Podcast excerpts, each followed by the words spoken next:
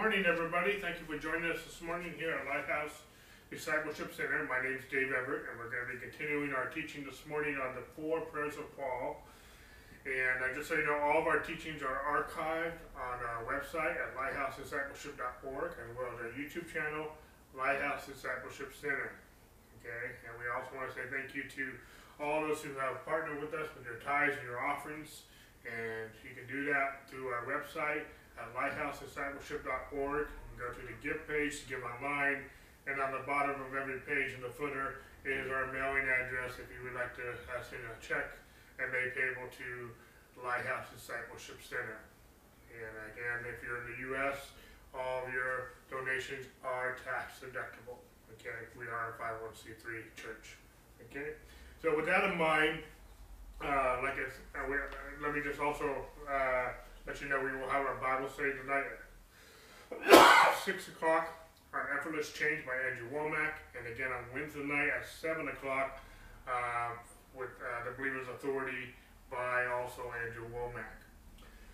So without further ado, let's go ahead and get into our message again this morning. This is part four on our series on the four prayers of Paul.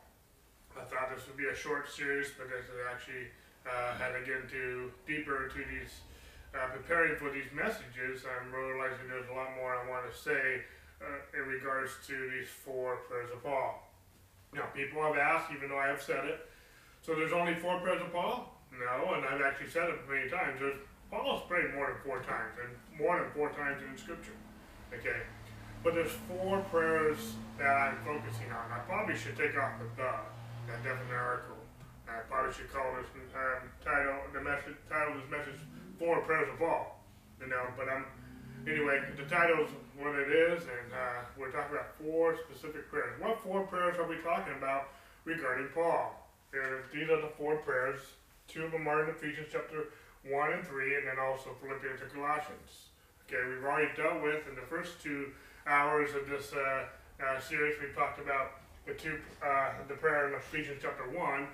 Last week and this week, we're going to be talking about the the, the, the second prayer in Ephesians chapter 3. And I thought this was going to be just one week on this prayer, but we're actually going to go into three weeks this week and then also next week to conclude this prayer before we go to the latter two prayers in Philippians and Colossians, which we'll deal with in later weeks. Okay? So the, the, this week we're going to continue and uh, talking about the, the prayer to the Ephesians, the second prayer in this book uh, that we are uh, that we are focusing on. And we're talking about specifically this week again the, the, the prayer to the Ephesians in Ephesians chapter 3. So let's read through the prayer real quick, and then we'll recap uh, what we talked about last week, and then we'll get to this week's lesson. okay, so Paul's second prayer to the, the, the church in Ephesus is For this reason I bow my knees to the Father of our Lord Jesus Christ, from whom the whole family in heaven and earth is named that he would grant you according to the riches of his glory to be strengthened with might through his spirit in the inner man. That Christ may dwell in your hearts through faith, that you being rooted and grounded in love, may be able to comprehend with all the saints what is the width and length and depth and height, to know the love of Christ, which passeth knowledge, that you may be filled with all the fullness of God. Now to him who is able to do exceedingly abundantly above all that we ask or think, according to the power that works in us, to him be glory in the church by Christ Jesus to all generations forever and ever. Amen. So again, we're doing these four prayers of Paul. We're specifically done with the second prayer uh, today on the prayer to the Ephesians uh, in, in, in Ephesians chapter 3. Now, last week we started really with this phrase and the beginning of the prayer, verse 14, Ephesians chapter 3, verse 14, where Paul says, for this reason. And so I spent pretty much the, the entire message last week talking, expounding on this for this reason. If we're gonna, we can study the prayer and it's powerful, and we will study the prayer. We're gonna get into the prayer today. We're not gonna finish it. We're gonna finish it this weekend, next week. We're gonna take two weeks talking about this prayer. But I spent last week in, in preface to this prayer uh, expanding on this phrase for this reason. So let me just recap a, a few things, and then we'll get into this week's lesson talking about this prayer. Excuse me. Uh, so we talked about how the revelation of God's grace was given to Paul to give to us. Okay? We, we went all the way back to the beginning of this chapter, chapter 3, beginning verse 2. If you have heard that the dispensation of the grace of God which was given to me for you, how that by revelation he, God, made known to me, Paul, the mystery as I have briefly written, by which when you read you may understand my knowledge in the mystery of Christ, which in other ages was not made known to the sons of men as it has when now. When's now? Now. As it has now been revealed by the Spirit to his holy apostles, prophets. So my question last week was, what is being revealed now by the Holy Spirit that wasn't revealed in, in, in prior ages? Paul expounds in verse 6 that the Gentiles should be fellow heirs of the same body and partakers of his promise in Christ through the gospel. There's two things that we're, the Holy Spirit's revealing to us that we are part of the same body, the body of Christ, and partakers of his promise where? In Christ. And how are we doing this? Through the gospel. So we expounded a lot on that last week. I'm not going to go into detail on that this week, okay? believers are not only united to Christ, we are the body of Christ, but believers are also united to one another. So, in other words, we expanded last week, and we actually dealt with this in the first prayer of Paul. Now we're dealing with it in the second prayer of Paul. So this is becoming a, this is becoming a point that Paul is making in both. excuse me, in both these prayers that we are not only we are not only united to Christ, but we are also united to one another. Okay? We need to understand that. Paul wants us to understand that. Okay? He keeps saying it. So if Paul keeps saying it, I think it behooves us to hear that. Okay? There's two things going on here. So as believers, we are a body. We are the body of Christ. This week we're going to go into a little deeper with this. We're not just a body, we are a family. Okay? We're going to get into this in a moment, but this is kind of a precursor to what we're going to get into in this in this particular uh, prayer. We are not only a body, but we are also a family. Gentiles did not become Jews. That's not, that's not what happened. That's not what Christianity is. No. Jews and Gentiles, not just Gentiles, but Jews and Gentiles, became part of the body of Christ. They became part of the family of God. Okay? Going back to Ephesians chapter 3, real quick. To me, who, who, who am less than the least of all the saints, this grace was given that I should preach among the Gentiles He's saying the same thing. God gave me this grace so that I can preach them on you. and what is he going to preach? The unsearchable riches of Christ. Paul talked about that in Ephesians chapter 1, the first prayer we talked about. The, the, the, the, the, the riches of Christ. He's talking about it again in this prayer. Paul was given this grace, and I'm going through this a little fast because this is a recap from last week, okay? And then I'm going to slow down when we get to this week's lesson. Paul was given this grace to preach to us the unsearchable riches of Christ. The mystery God has invested into us is the riches of Christ. Okay? We have expounded on that last week. We're going to expound on it even more in the weeks to come. Okay? But let's go back to the, this uh, prelude to prayer in Ephesians chapter 3. Excuse me and to make all see, he's expounding on what he's supposed to preach to the Gentiles, to us, and to make all see what is the fellowship of the mystery, which from the beginning of the ages had been hidden in God, who created all things through Jesus Christ. There's a lot in here, but we expounded on how God wants everyone to see this mystery. There's a mystery. It was a mystery in the Old Testament. Okay? Uh, before I get there, there was a mystery in the Old Testament. It's now being revealed in the New Testament. Okay? And we are in the New Testament. Paul was writing the New Testament. He wrote he wrote two thirds of the New Testament that we all know today. And Paul got this grace, this covenant was revealed to Paul. It happened to Jesus, but it was preached to Paul. It was preached to the other apostles too. But Paul, who preached a lot of the New Testament that we know today, God wants us to, everyone to see this mystery. In the Old Testament, it was concealed. In the New Testament, it is revealed. Okay? The church is part of that mystery. It's not the only component of the mystery, but the church was the mystery in the Old Testament. But in the New Testament, every detail of this mystery is intended to be fully revealed. It's not a.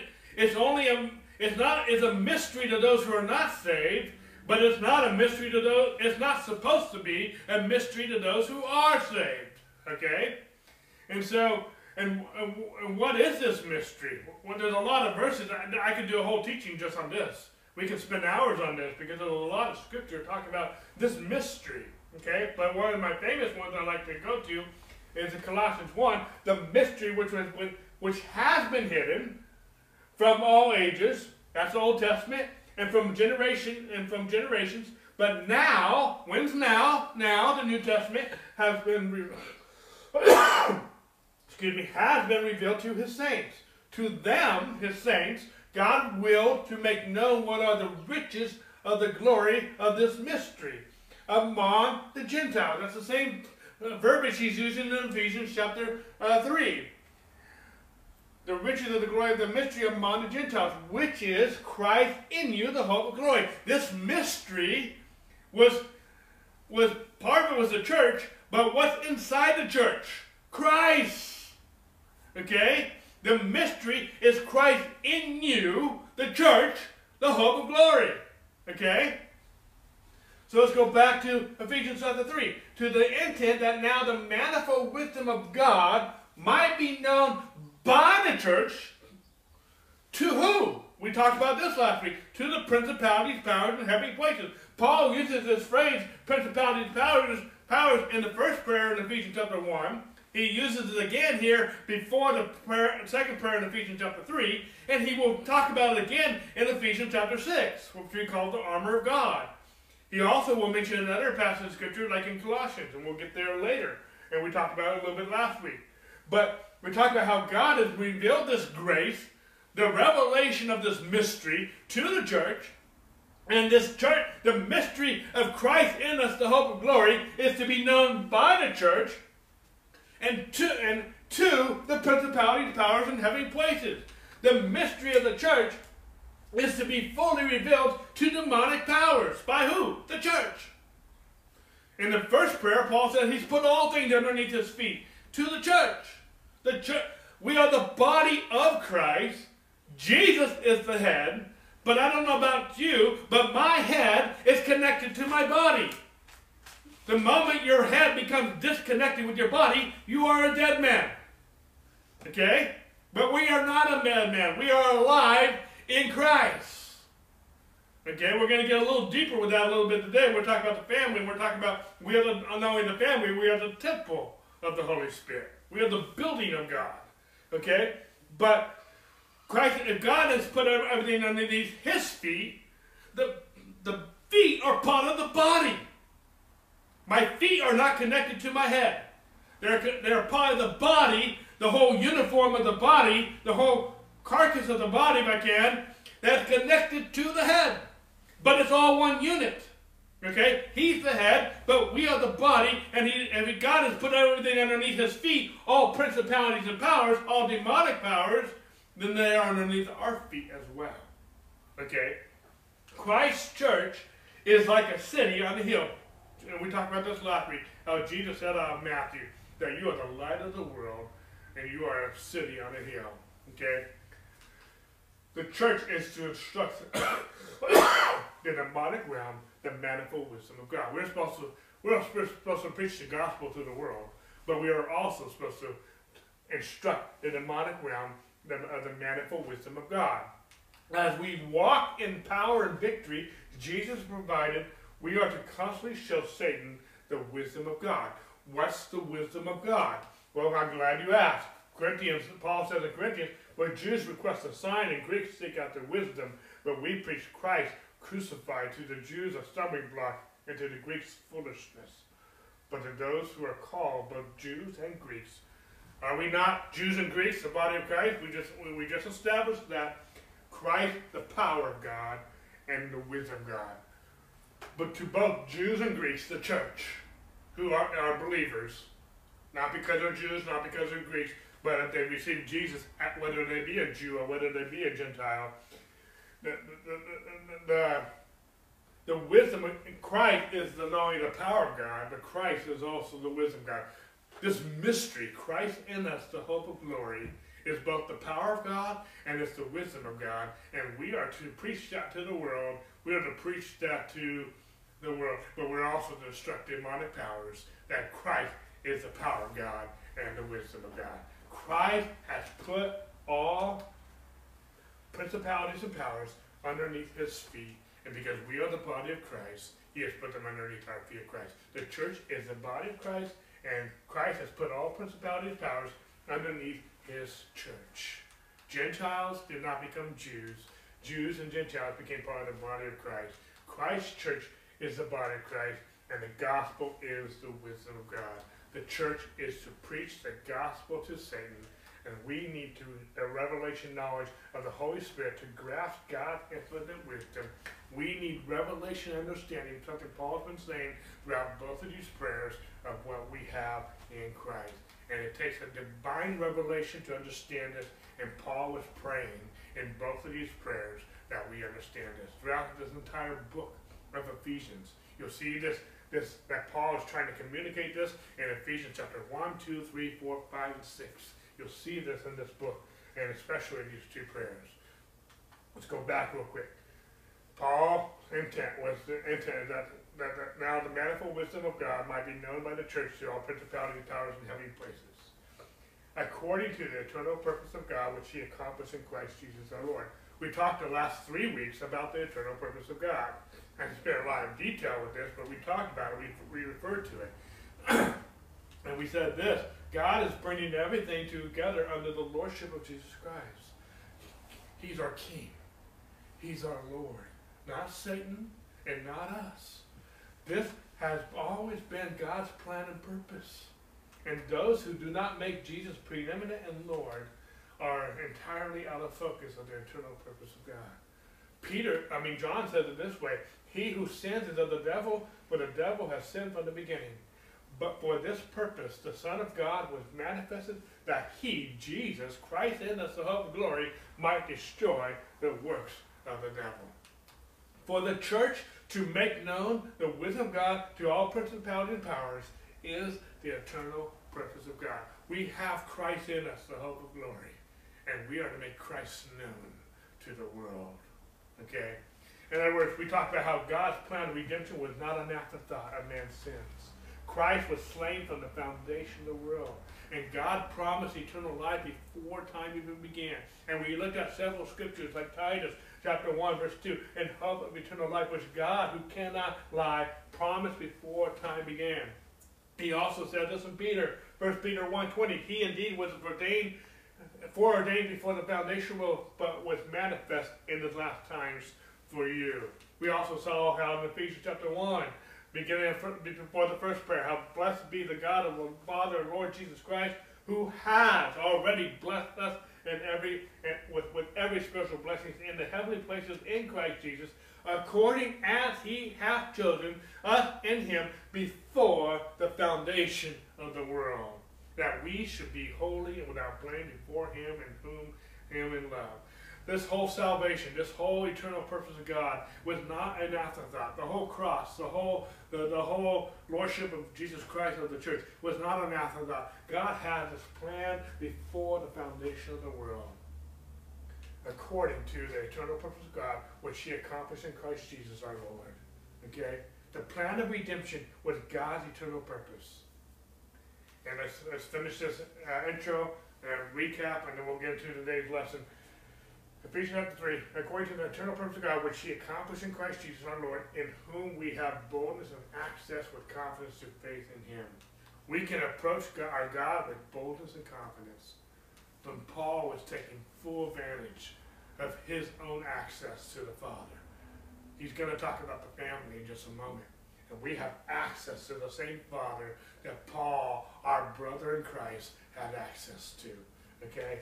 And he concludes this introduction to this prayer by saying, Therefore, I ask that you do not lose heart at my tribulations for you, which is your glory. Paul was in prison when he wrote this. And he did not want them to be focused on his tribulation, He wanted them to focus on the revelation of Jesus Christ, the hope of glory. He wanted them to focus on what he was preaching and what he was revealing to them by the grace of God.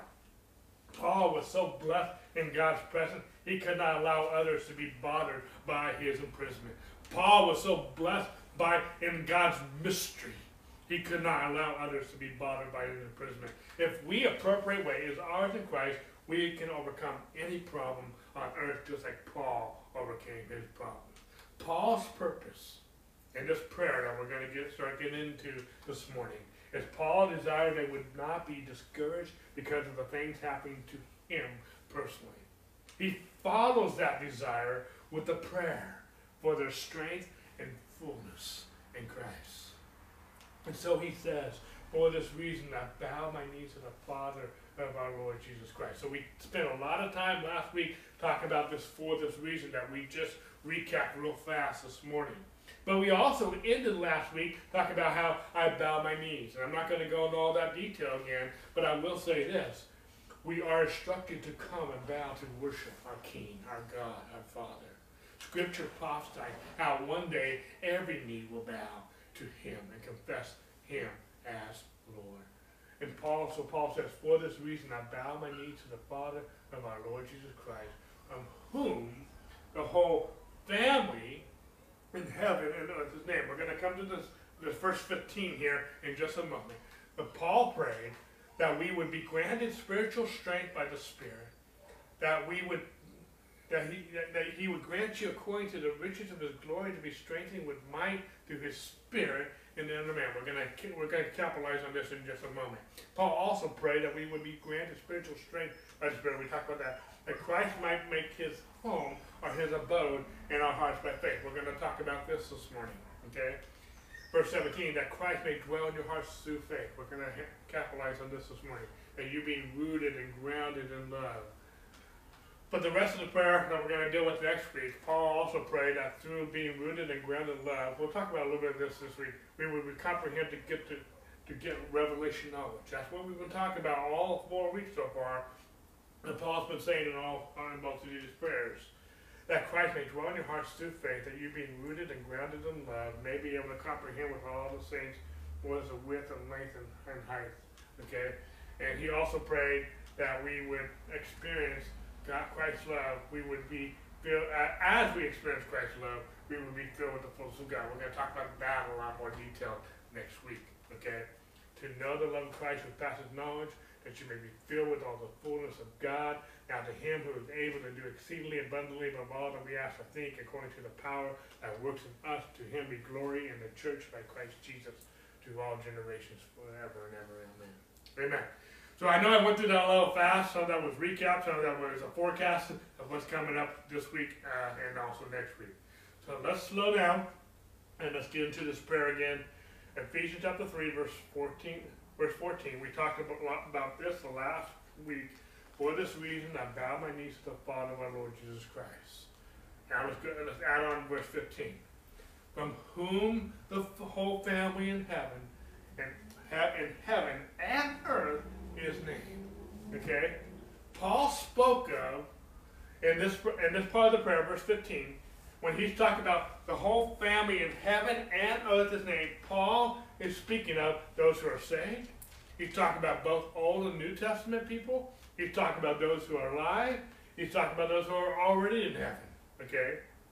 Remember, this has been a, a key point throughout this whole teaching so far. Jews and Gentiles didn't became part of the Jews and Gentiles together became part of the body of Christ. The church is the body of Christ. This is the theme that Paul has been saying in both of these prayers so far. And he, he, he's been calling it a body up to this point. He, in this particular part of the prayer, he, he called it now a family. Okay?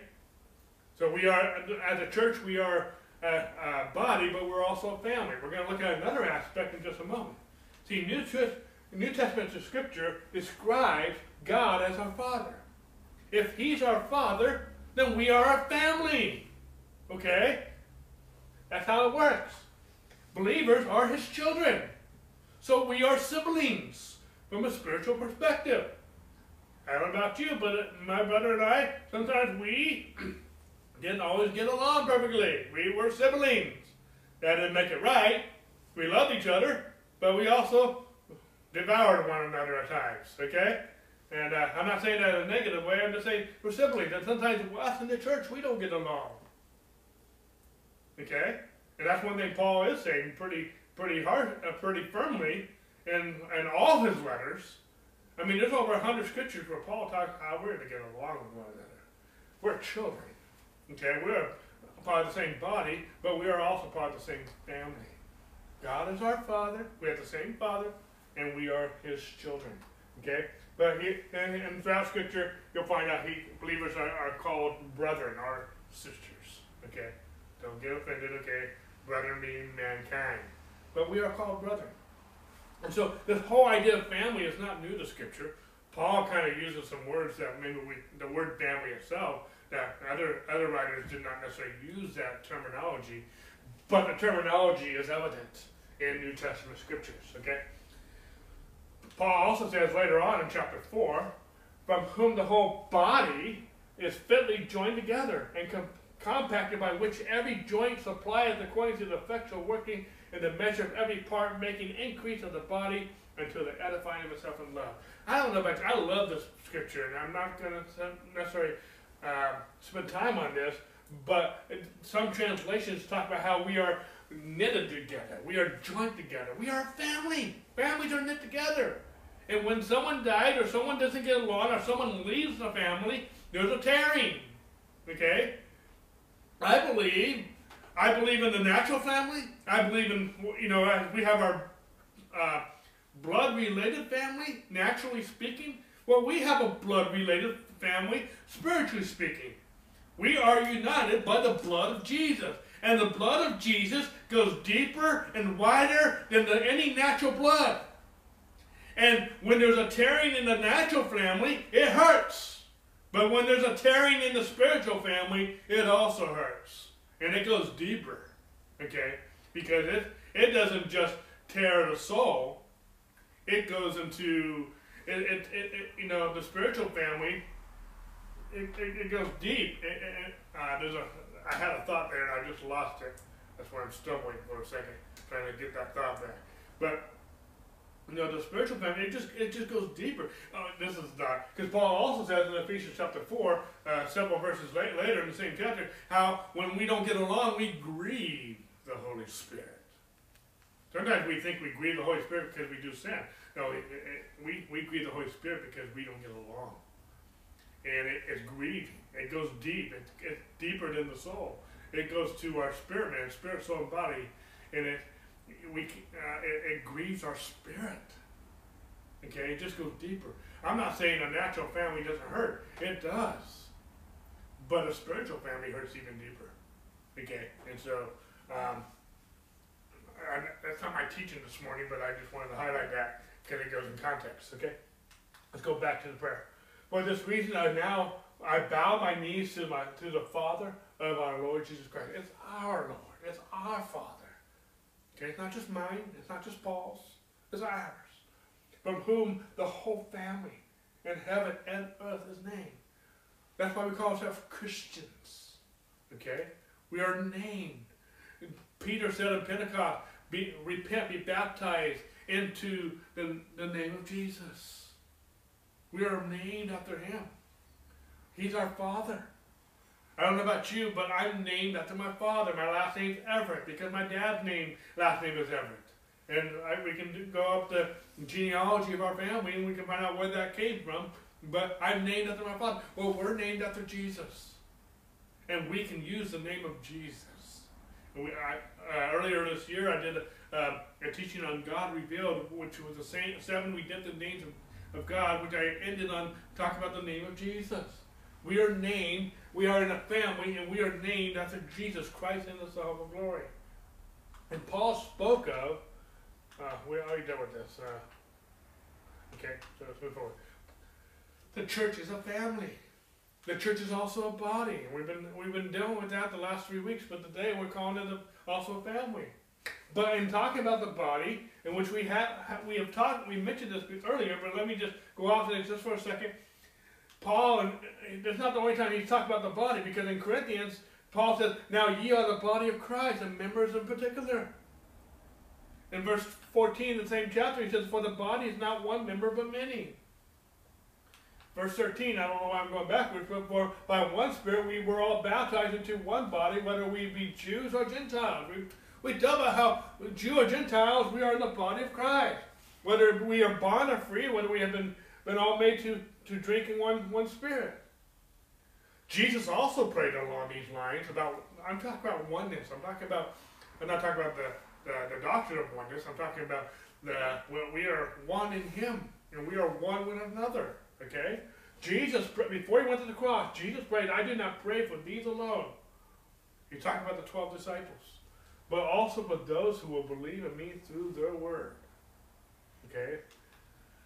Verse 21, that they all may be one as you, Father, are in me, and I in you, that they all may be one in us that the world may believe that you sent me, and the glory which you gave me I have given them, that they may be one, just as we are one.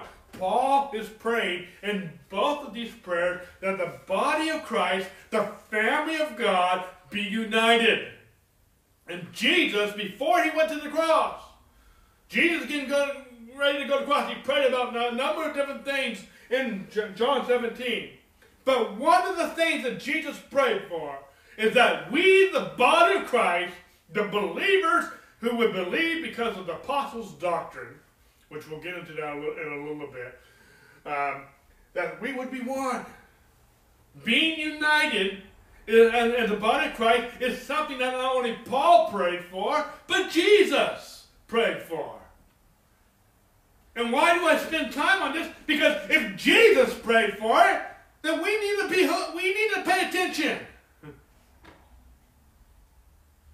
Is he not your father? Is he not your God? Is he not your Savior and your Lord? Then we need to grow up and get along. Jesus prayed that. Paul prayed that. Okay? We all need to hear that. Amen or oh me. You know? Let's go back to Ephesians.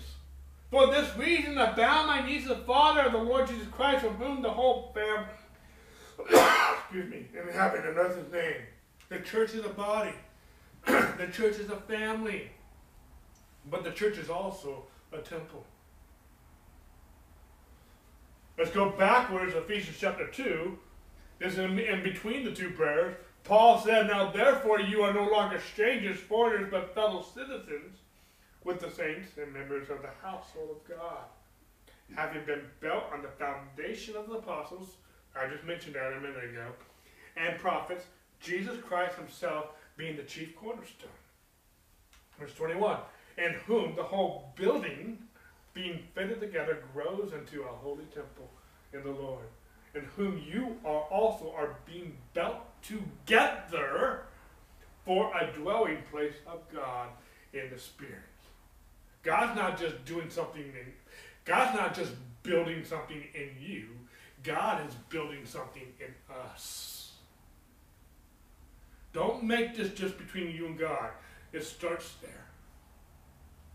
But we are a body, we are a family, we are the household of God, we are the temple of the Holy Spirit.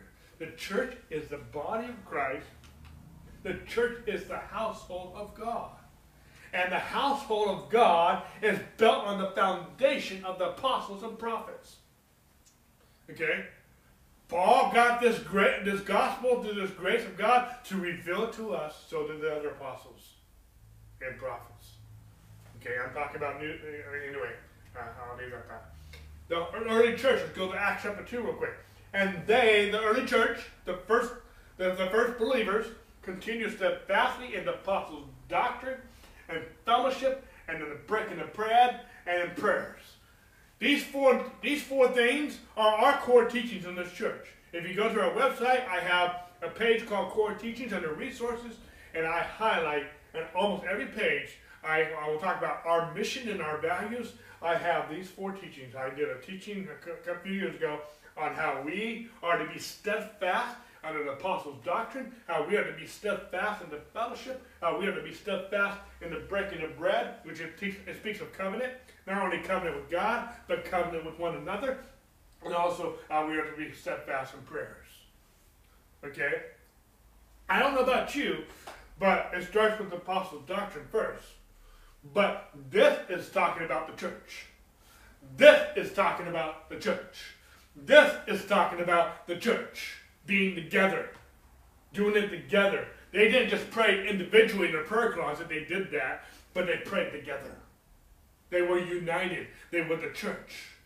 Okay? and so, and they didn't just fellowship, they didn't just be the church, they also sat under doctrine. They were disciples. Okay? And they were steadfast. And the church did it daily. We do it once a week, twice a week, at most, for most of us. Some of us don't even do it that much. Some of us just pop in whenever we want to. Okay? They were steadfast and they did it daily. We don't.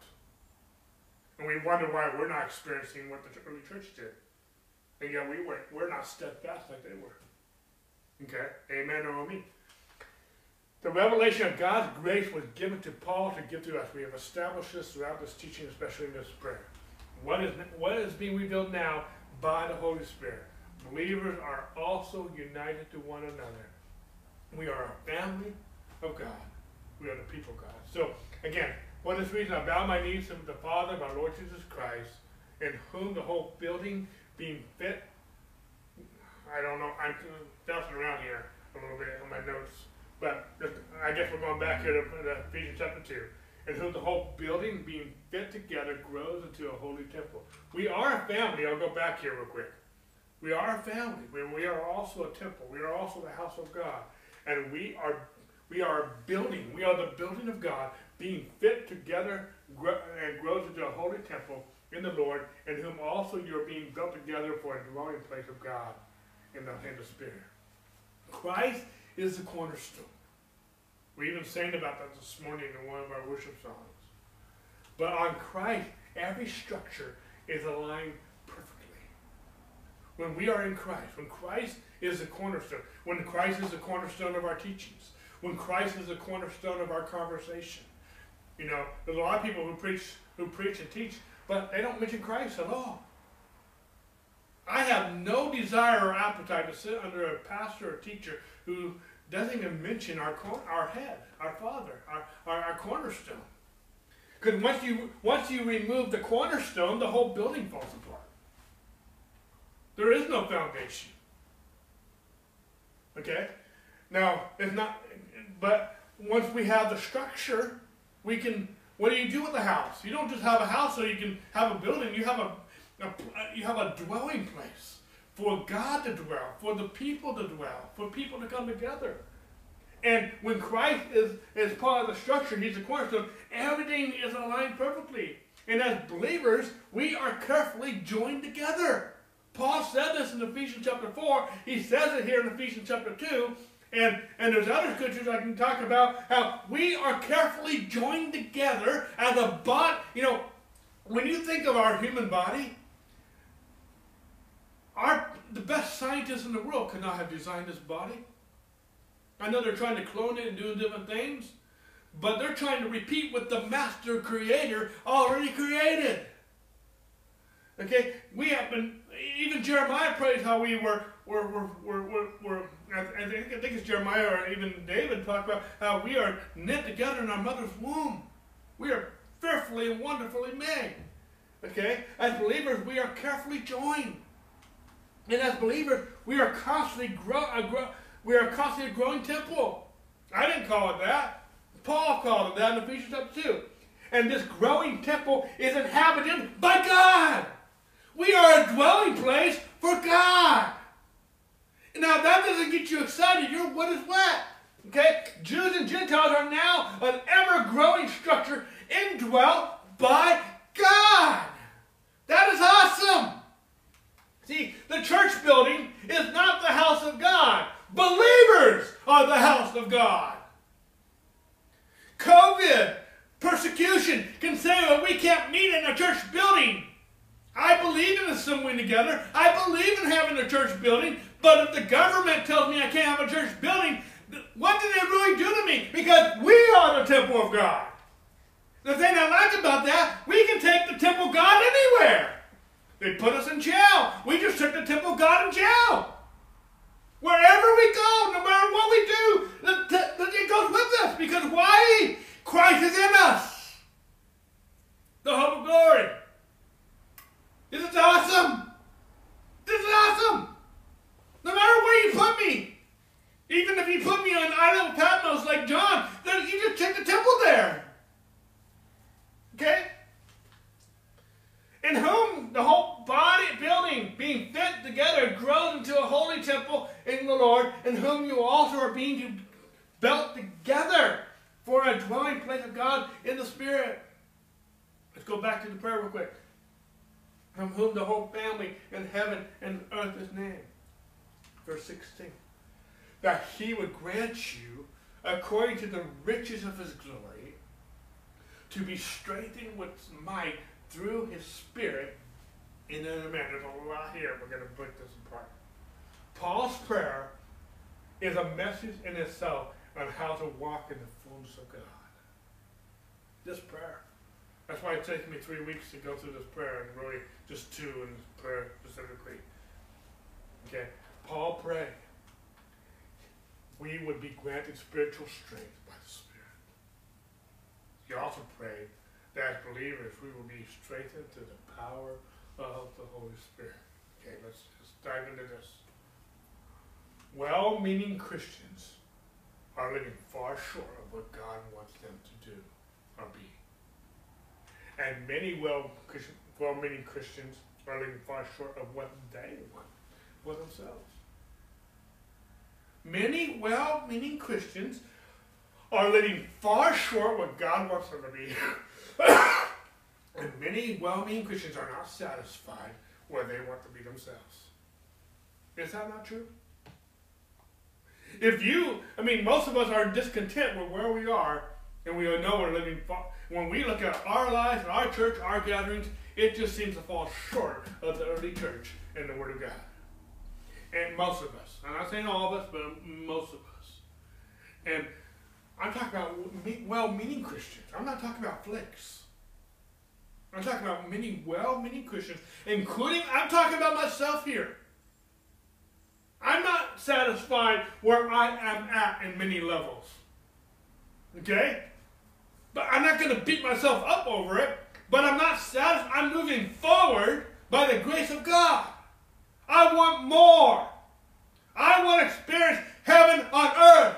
I want all God has for me. And as a pastor, I want all that God has for you. And that's what Paul's praying here. Paul wants you to walk into the fullness of God. This is not to get on your case. This isn't to inspire you, to motivate you, to charge you, to implore you. Why is this true? Why are we living so low under what God has provided for us in Christ by the Holy Spirit? Because many well-meaning Christians are trying to live for God. Instead of God living through them.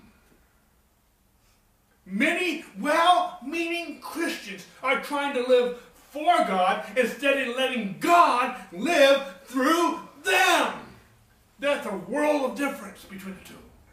One is called religion, and the other is called Christianity. Christianity does not work if you try to live for God. Christianity works if you let God live for you through you. If you try to live holy and righteous without God living in and through you, you will fail. If you try to preach the gospel without God living through you by the Spirit, you will fail. But Christianity is not you living for God, it's God living through you. Big difference.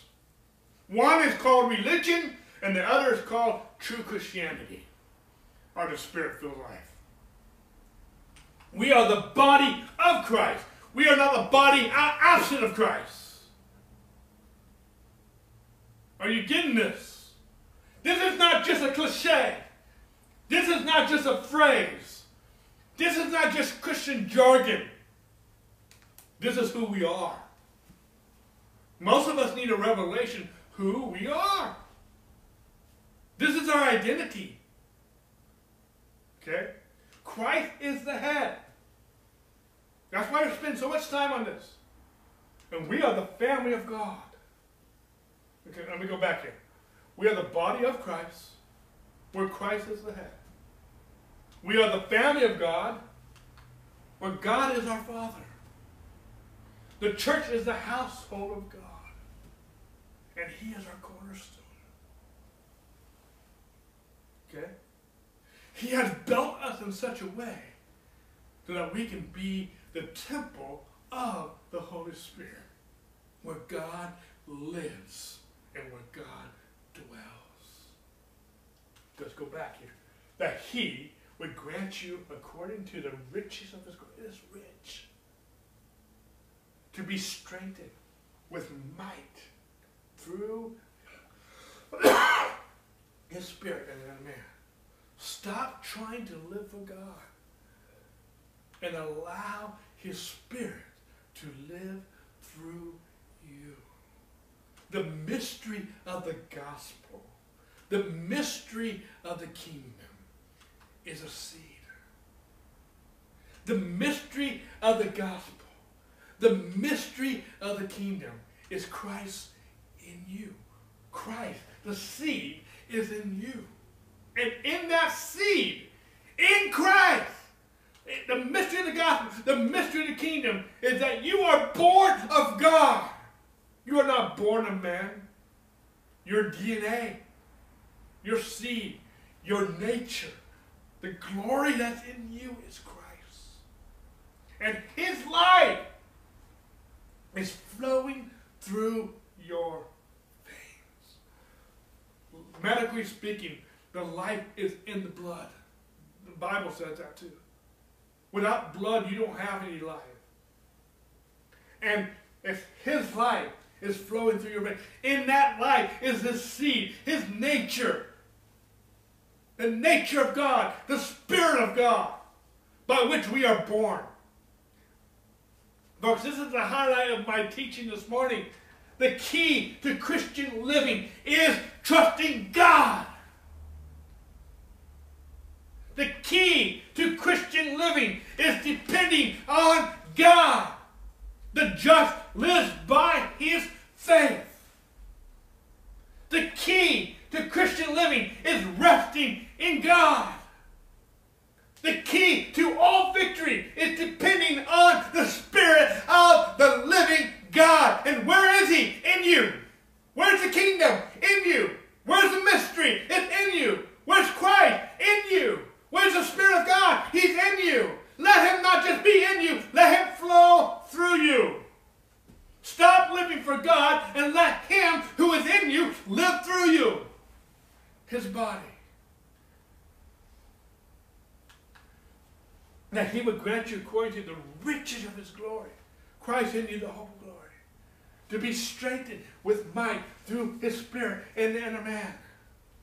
Paul said it this way I have been crucified with Christ. It is no longer I who live, but Christ lives in me. And the life which I now live in the flesh, I live by faith in the Son of God, who loved me and gave himself for me. Paul also said at 2 Corinthians 3.18, the last verse of chapter 3, but we all, with an unveiled face, beholding as in the mirror the glory of the Lord, are being transformed into the same image from glory to glory, just as by the Spirit of the Lord. This is one of my favorite verses uh, back in 2009-ish. I remember I was reading this and the context that surrounded this. And I was reading this and God asked me, when you look in the mirror, Dave, who do you see? I don't know about you, but I, I was going to get my little mirror out, but I didn't. But anyway, when I don't know about you, when you look into a mirror, pretend my hand is a mirror. When I look into a mirror, I see my own reflection. That's how a mirror works. A mirror is not a glass window where I can see through it. A mirror is a reflective device. And you can see what, the mirror will reflect whatever is looking at it. And I said, he asked me, when you look in the mirror, who do you see? I don't know about you, but when I look in the mirror, I always, I always show up. I'm always there. That's just how a mirror works. But the scripture says, I'm not going to deal with the first part of this, this is a whole other teaching. He deals with this, and, and if you want to know how to deal with this, this is verses 14 to 16. He's talk, a veiled face is, is, I said I wasn't going to talk about it, but I'm talking about it. But our veiled faces, our, our, our vision, our, our minds are blinded by the law. That's religion. Paul deals with that in, in, in chapter 3. Specifically, chapter 14, he specifically says that in, in connection with what he said prior to that in the same chapter. And he says the only way to remove this veil, veil is to preach Christ. He says that in verse 15 and 16. Okay? He says when we're beholding, the word behold means to see with the mind. That's what the word means. Behold. See, see with the mind. That's what the word behold. How many know our mind has eyes? Paul prayed in Ephesians chapter 1 that I prayed that the eyes of your understanding would be enlightened. Beholding as in the mirror the glory of the Lord. You know, when God asked me, Dave, when you look in the mirror, who do you see? And I said, Dave. When God asked me the same question again, I knew I had, I had answered the question wrong. God wasn't getting on my case. He wasn't belittling me. But I, he asked me a question, I answered it, so he asked me the same question again. This was a major turning point for me in my life when I got this. Because when I read this verse, I, sometimes we just glance over a verse and we don't get the meaning of it. Says, when you behold as in the mirror the glory of the Lord. The Bible says, I think, I think it's in James, where the Word of God is like a mirror. And when we behold God, the Word of God, the living Word of God, as in the mirror, we are not supposed to see us, but we are supposed to see Him. Again, I hope you get this. But we all, with an unveiled face, beholding as in the mirror the glory of the Lord. When you look into the mirror of God's Word, you are not beholding you, you are beholding Him. Christ in you, the hope of glory. Paul said, It's no longer I who live, but it's Christ who lives in me. When you look at your life, you need to stop seeing you. You died. You were crucified with Christ. Romans chapter 6, Galatians chapter 2. You died. You were crucified with Christ. And it's no longer you who live, but it's Christ who lives in you. And when you look into the mirror of God's Word, it's not you. You are born again. You are born of God. And when you when you behold God, Christ, His glory in the mirror, Christ in you the hope of glory, you will be transformed into the same image. What image? The one that you're beholding. When you behold Christ, you will be transformed into the image that you're beholding from glory to glory. What does that mean? He talked about, if you read Ephesians chapter 3, he talks about how the law was the glory of the Old Testament. He talked about how in the glory of the Old Testament was, he called the law the, the, the he called the, he called the law the ministry of death, and he called the law the ministry of condemnation. And then he compares it to the law, he, he compares it to the New Testament, which is the, the ministry of righteousness and the ministry of the Spirit. The ministry of the Spirit and the ministry of righteousness is the same thing. Chapter 5, he will call it the ministry of reconciliation. I will deal with that in my next teaching series on when I talk about being established in righteousness. I, I will spend a whole hour on that, maybe even more. Okay? But at the same point in time, when we when we behold His glory in the mirror, we are being transformed. That's where you get the word metamorphosis, like a, a, caterp caterpillar being transformed into a butterfly, or a tadpole into a frog. You are being transformed into the same image from glory to glory, just as by the Spirit of the Lord. I'm not going to spend more time on this. I spent a lot of time on this. My point I'm trying to make it is that, let me just go back here real quick, that we realize it's Christ who lives in us. Okay? We go back even, uh, the, key to victorious living is that we are depending on God. That we realize we have a revelation. It's Christ who lives in us. Okay, let me go back from where we were. Okay? With that in mind, those who are not born again can never be victorious. God is not dwelling in them. And some people who are born again, God is dwelling in them, but they don't know it. They don't live their life like that is true. They live like they were born again so they can go to heaven, but now they're living their own life on their own strength. And so they are defeated. They are they don't know why it's not working. They're not victorious. Because they're they're trying to do it and not God who is in them doing it. Big difference. See, even Christians will not experience the victory apart from depending on the Holy Spirit, or the Spirit of God. You cannot, you, you, you, if you are, but Paul said it this way in Romans, anything that's not of faith is sin. If you are doing anything for God or by God, and you are depending on you and not God, according to Paul, that's sin. And this is not to get on your case. This is, Christianity is not a self-help program. Christianity is a divine intervention where God becomes king and Lord of your life. He lives his life in and through you. And all the power of the believer originates from the Holy Spirit, from the Spirit of God. So when Paul prays that he would grant you according to the riches of his glory to be strengthened with might through his Spirit in your inner man. Let's talk about the strength of the believer real quick.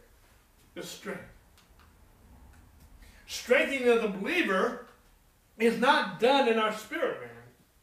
See, our born again spirits are perfect in Christ. He says in Corinthians, but he who is joined to the Lord is one spirit with him. So the strength of the believer is not our, our, our spirit, is not done in our spirit, for our born again spirits are perfect in Christ. Our spirits are not the problem. Okay? Jesus said it this way Watch and pray lest you enter into temptation. The spirit is willing, but the flesh is weak. See, our born again spirits we teach this in more detail when we talk about spirit, soul, and body. I'm trying to make it short, but I think I'm making it complicated. I'm not trying to do that. See, we have a spirit. We are a spirit. We have a soul, and we live in a body. And we're going to talk about that in a lot more detail uh, in other teachings. And we talk about it in more detail when we talk about spirit, soul, and body. When you became born again, your spirit is just like Christ. Your body, your mind needs to be renewed. And your body uh, You'll get a new body when Jesus comes. But when you are born again, we receive a new spirit at conversion. Paul says this in 2 Corinthians 5. Therefore, if anyone is in Christ, he is a new creation. All things have passed away. Behold, all things become new. When, what happened? Did you get a new body? No. Did you get a new mind, a new, a new soul? No. But you got a new spirit. And when, when you read verses like this, if you don't understand spirit, soul, body, verses like this will be confusing to you. Because you look, you look in the mirror and you see the same, you see the same Dave that you always saw before. Because we're not being, we're beholding, we're not beholding His glory. We're beholding our old flesh. Okay. But not only did we receive a new spirit at conversion, but it's like Jesus. John said it this way that love has been perfected among us in this that we may have boldness in of judgment, because as he is, so are we in this world.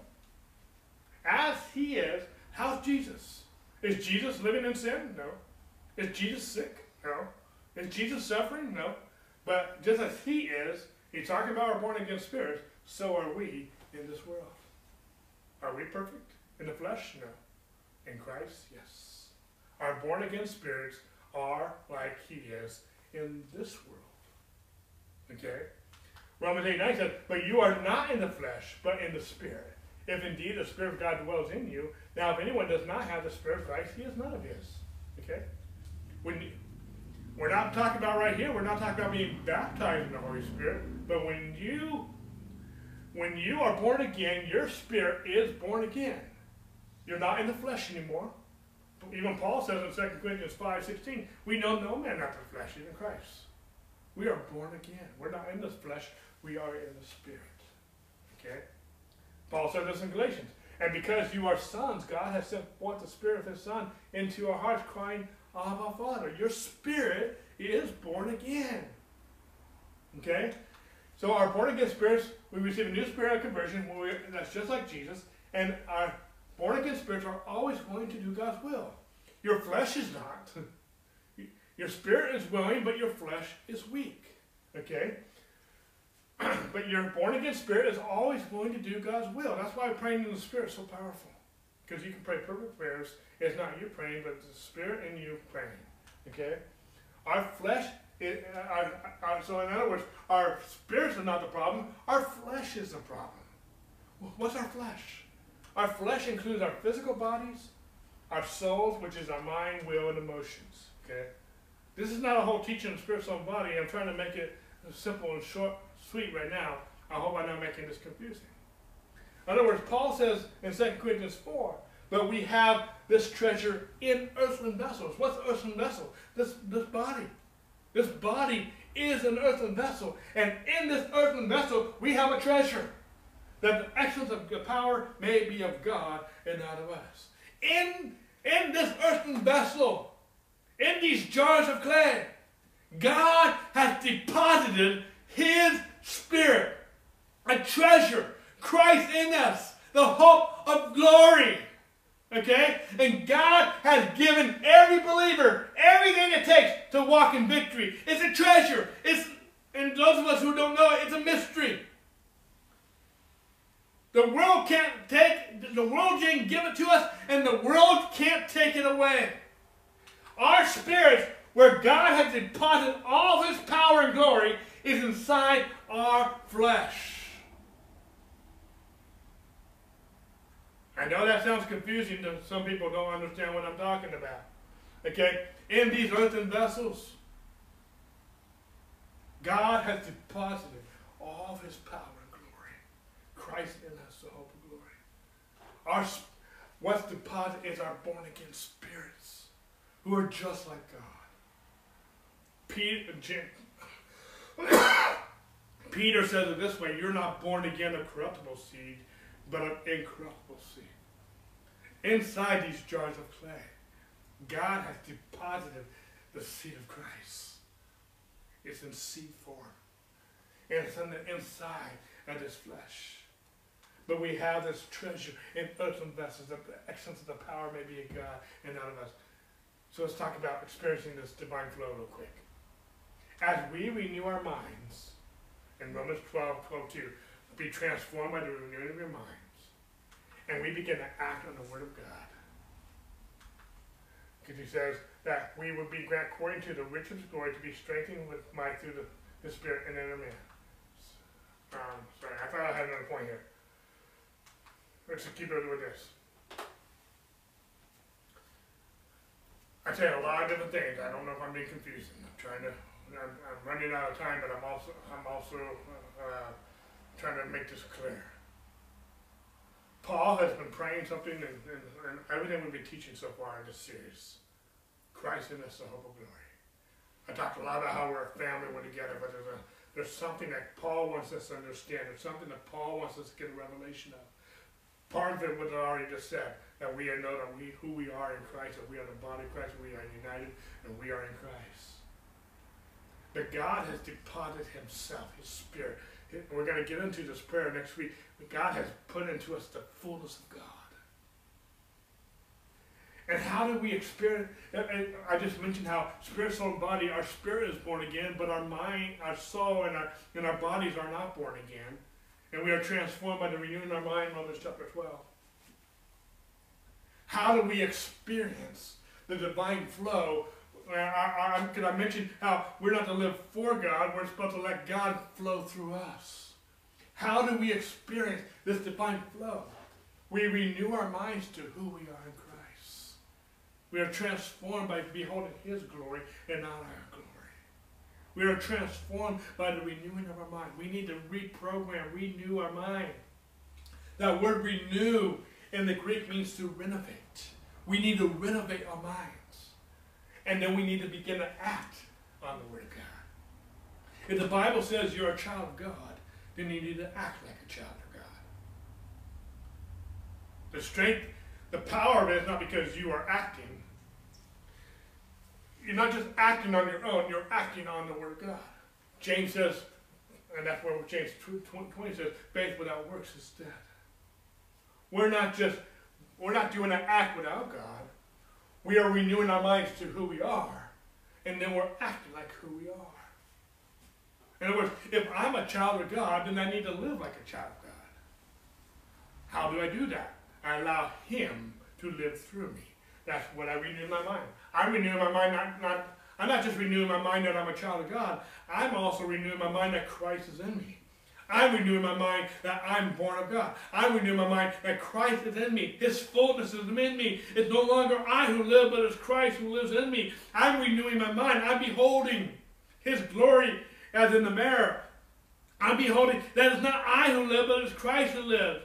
I'm beholding that I'm the temple of God. I'm the family of God. I'm the body of God. I'm full of God. And God is living through me. I renew my mind to that. And then I'm, letting God act through me and live through me. I'm co cooperating. I'm yielding to the Spirit of God. That's, a, that's the act. I'm not doing this. I, I'm not trying to make the Word of God true. I'm letting the Word of God, who's a person who's living inside me, live His life through me. But I have to, I can quench the Holy Spirit. I can do it my own way. I can do it without depending on God. Or as I renew my mind, I can depend on God and do it. I don't know if you're getting all that. Let's go, let's go forward. That he would grant you according to the riches of his glory to be strengthened with might through the spirit and the inner man. Just as our physical muscles must be used to increase strength, our flesh must be exercise to God, godliness. Paul said this in Timothy. but reject profane and all wise fables, and exercise yourselves towards godliness. For bodily exercise profits a little. okay, that's my emphasis. But godliness is profitable for all things, having promise of the life that now is and that which is to come. So, the, the, the, you know, there's a lot being said here. I don't have time to spend a lot of time on this. But sometimes we need to, we are godly in Christ Jesus, but we need to start practicing. We need to start exercising that. We need to start exercising who we are. But godliness is possible to all things. Anyway, let's move forward. That he would grant you according to the riches of glory to be strengthened with might through his spirit and in a man. See, Paul prayed that we would be granted spiritual strength by the Spirit that as believers we would be strengthened through the power of the Holy Spirit. Two thoughts are almost the same, but just two ways of expressing it. Paul prayed, and I'm hoping, I, I feel like I've gotten too deep in some areas that I've lost some of you. But I want to steer this back if, if that's the case. Paul prayed we would be granted spiritual strength by the Spirit. This whole life, this whole godliness that we're supposed to live out is by the strength of the Holy Spirit. Okay? He also prayed that as believers we would be strengthened through the power of the Holy Spirit. It's almost the same thing, just two different ways of saying it. But Paul also prayed that Christ may make his home or his abode in our hearts by faith. Okay? So let's go to verse 17 real quick. That Christ may dwell in your hearts through faith, that you be rooted and grounded in love. There's a lot here in this little verse here. Don't lose me here. I know we're, we're, we're rounding third base here, but I got a lot to say between third base and home. Okay?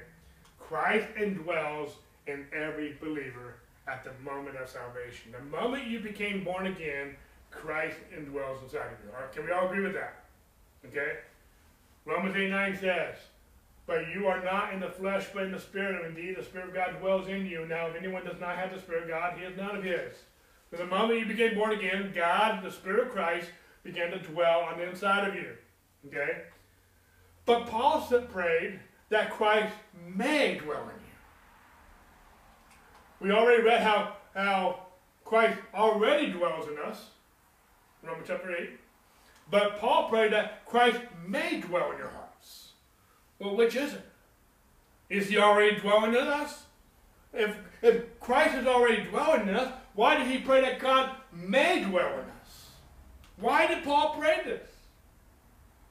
Are you following me so far? Okay, I don't know about you, but that's a legitimate question.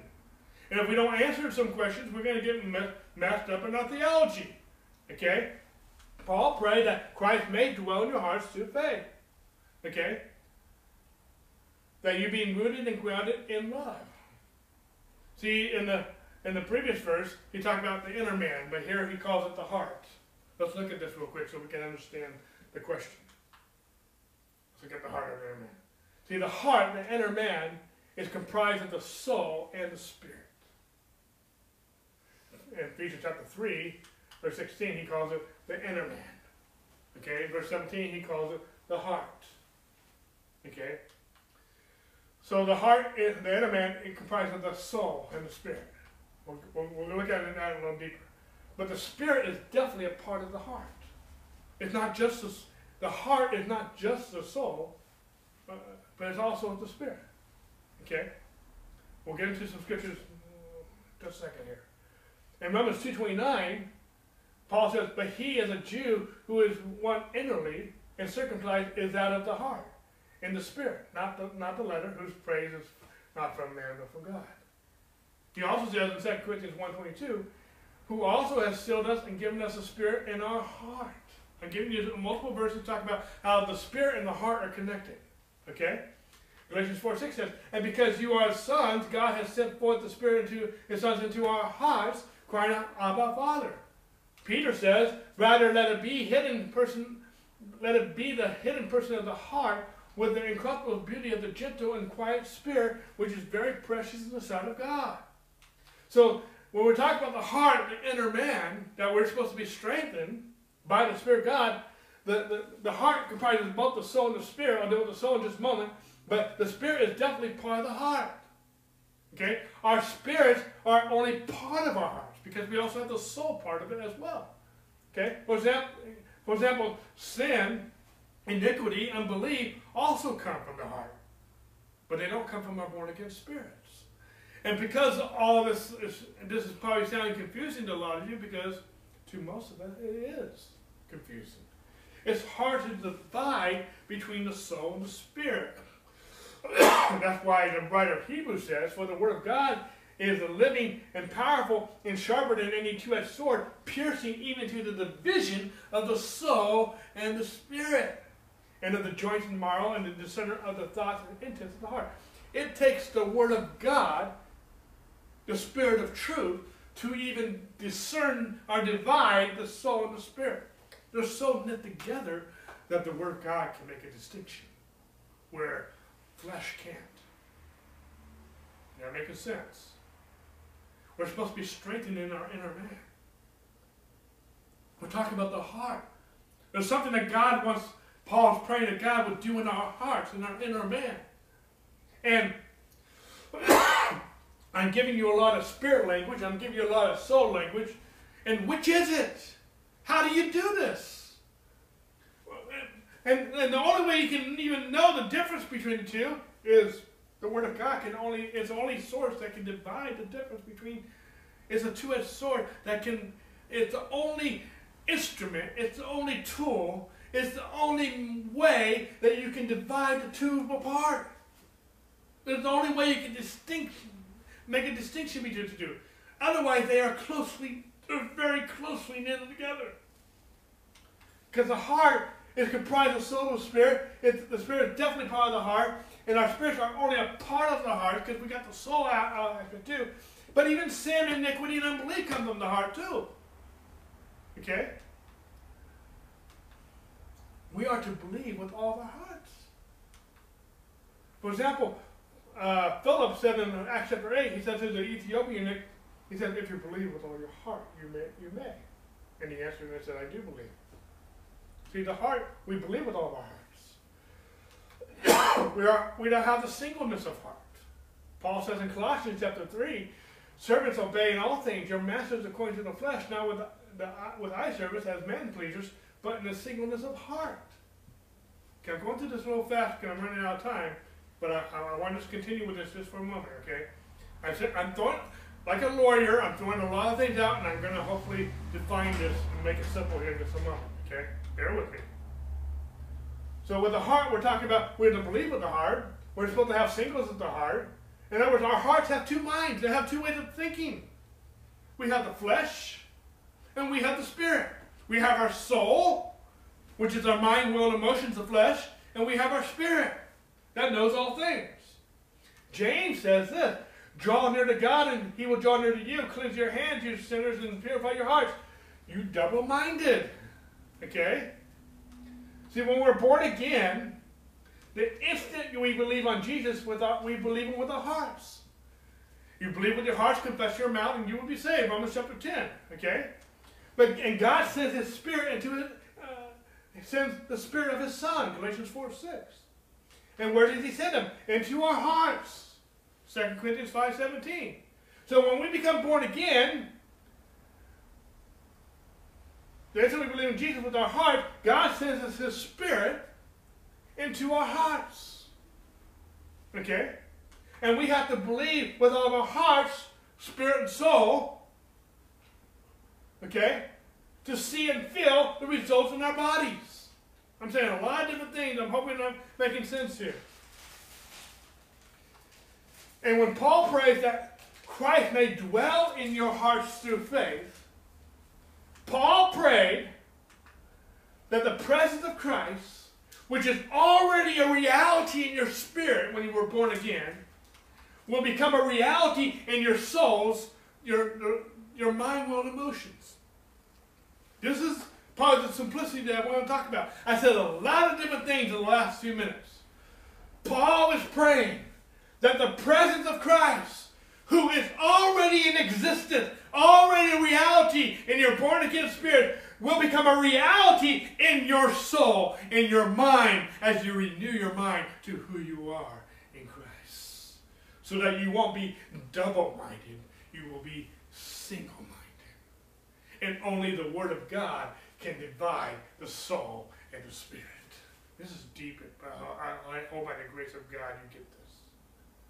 Paul said, and do not be conformed to this world, but be transformed by the renewing of your mind, that you may prove what is that good and acceptable and perfect will of God. It's only as you transform your mind, renew your mind, that you can be transformed to prove and to know what is the perfect will of God.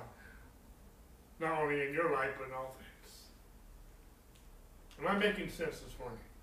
Paul prayed that the presence of Christ, which is already a reality in our spirits, to become a reality in our souls, the renewing of our minds. Folks, everything I just said in the last several moments is a matter of faith. We don't do this in the flesh. We do this by faith. Because Paul prayed that Christ may dwell in your hearts. He's already there but we need to do this through faith. We're going to get to this last part in just a moment, okay? Most people don't like doing anything by faith.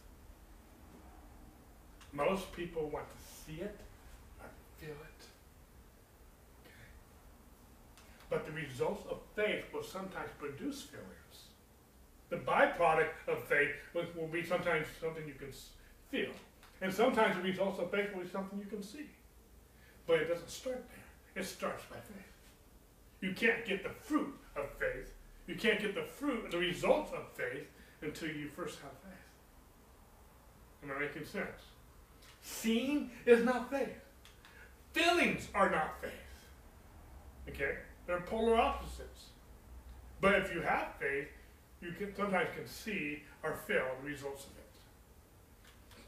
For example, here's some prayers of unbelief that people sometimes pray all the time and pray, Lord, please be with us today. Or to pray, Lord, please go with us. Or Lord, we invite you here. Or Lord, we welcome you here. I don't like these prayers because they're unbelief. Why do I not like these prayers? Or even this one, don't Lord, don't take your Holy Spirit from us, from uh, Psalm 50, uh, 51. That is a that was a perfect prayer for David in the Old Testament. But did not God say, for he himself has said, I will never leave you or forsake you. If God says he will never leave us or forsake us, then why are we inviting him here? He's already here. That's not faith. When you think that God has left, that's not faith. Where does faith come from? The Word of God. The Word of God says He will never leave you or forsake you. If, if you feel like God left you or forsake you, He's not the one who left, you did. Okay? Did God, is God, is, is He a God that He should lie? Let God be true and every man a liar. I understand the intent of that prayer. It sounds good, it sounds right, but it's unbelief. And I'm not focusing on that so much. I'm just trying to make an example of being transformed by the renewing of our minds. We need to get our knowledge from the Word of God and pray according to what the Word of God says. We need to live by faith. See, any prayer that assumes God is absent or needs to come or remain is wrong.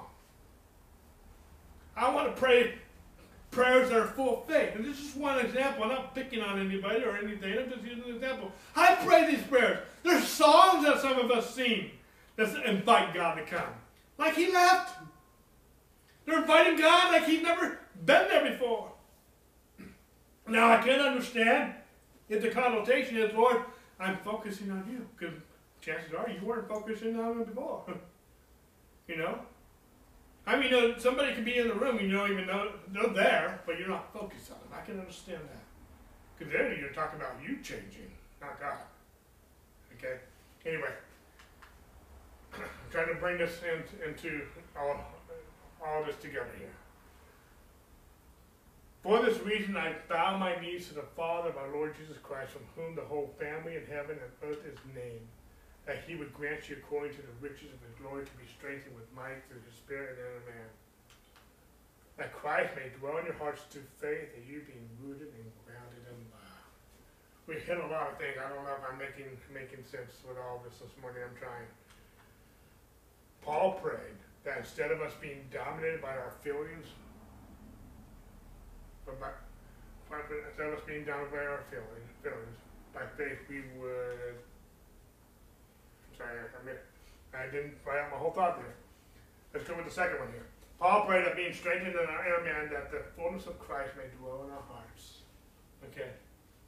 Paul wants us to live by faith, not by sight. God want, Paul wants us to be strengthened in our inner man by faith. How many of you know that it's going to be hard? It's going to be hard to be strengthened in your inner man if you're focused on the circumstances, if you're focused on what you can see, if you're focused on what you can feel, because how many of you know sometimes what you see and what you feel, emotionally, physically, spiritually, may not always be what God wants, what God has promised. And you're going to have to see it by faith. You're going to have to hear it by faith before you see it in the flesh. And if you are focused on what you feel and what you are, uh, what you see, your faith is not going to be strengthened; it's going to be weakened. You, no matter what's going on, all hell can be breaking loose, but you can be strengthened in your inner man if you are focused on what God said, who you are in Christ Paul was in prison. They were disturbed because Paul, their leader, was in prison. And he didn't want them to be focused on what they were feeling and what they were seeing, but by the Word of God, who they were in Christ. For this reason, I kneel for the Father, from whom the whole family on earth is named. Okay? That Christ, he prayed that Christ may dwell in your hearts through faith, not by their circumstances. Okay? He's already there. But you need a, he's already there, but it becomes a reality in your flesh when you see it in your inner man, when you're strengthened. You're going to see the results of it. You, you need to behold the reality even though he's already there. But then there's this last phrase. And we're going to, we're going to really spend more time on this next week. But I want to end it here. I'm over time. But I'm going to want to at least touch on it, and then we'll go into this next week. That you being rooted and grounded in love. Paul did not describe a casual acquaintance with God's love. Paul described an intimate understanding and experiential knowledge of the love. That's, those are some deep words. And we're gonna come back to this next week and we'll look at this a little more. But Paul described not just a casual acquaintance with God's love, but an intimate understanding and an experiential knowledge of the depths of God's love. Just as a tree, a tree's roots provide it with stability and nourishment. God's love, and we'll come back to this all next week. God's love is the foundation on which everything else we receive from God is built. That's why faith that we just talked about works by love. Okay? What I'm describing right now is for this reason, I bow my knees to the Father of our Lord Jesus Christ, from whom the whole family of earth is named that he would grant you according to the riches of his glory to be strengthened with might through his spirit in inner man, that Christ may dwell in your hearts, that you're being rooted and grounded in love. There's this hyphen here. Verse 18 is going to have be uh, in between the hyphens, and then we're going to go to verse 19. 17 can almost go straight into verse 19, but he has basically a parenthetical phrase in between here what we call hyphens. He's emphasizing something. He's emphasizing just being rooted and grounded in love before he gets into really talking about the depths of that love. There's something that Paul is saying once he's, he's established who we are in Christ, but there's something that Paul wants us to be rooted and grounded in. Because when we're rooted and grounded in love, his love becomes the foundation for our faith. but God, so that we, that Christ can dwell. See, if we are still, if we don't know God's love, if we're not rooted and grounded in God's love, Christ might be dwelling in us, but we, because we don't feel it, because we don't see it, we don't have faith in it. And we are not strengthened. We are weakening, and we are falling apart, wanting what God is when He was there all the time. And so there's something that we need to be just like the root systems give not only stability and nourishment to that tree, so we need to be rooted, stability, and grounded, not only for stability, but also for nourishment to our faith. So that we can walk in faith and not by sight, knowing that God dwells in us, not just us personally, but us, the church. We're talking about Ephesians chapter two. We're gonna finish this prayer hopefully next week. I'm not racing through this. And then we'll get to the remaining prayers of Paul that we're highlighting in this series. This is deep. I'm hoping I'm making sense in this. I want you to get Paul's heart. I'm saying a lot of different things. I have a lot of rabbit trails I could go and I'll teach a whole other series of messages on. I'm trying to compile this together. Okay, I'm trying to make it simple. And then uh, we're, talking about the four prayers of Paul. Awesome. I went overtime. Thank you for your patience. I went about 15 minutes over. But anyway, we'll see you next. Uh, we'll see you tonight at 6 o'clock. We'll talk about this change. God bless you guys. I appreciate that extra 15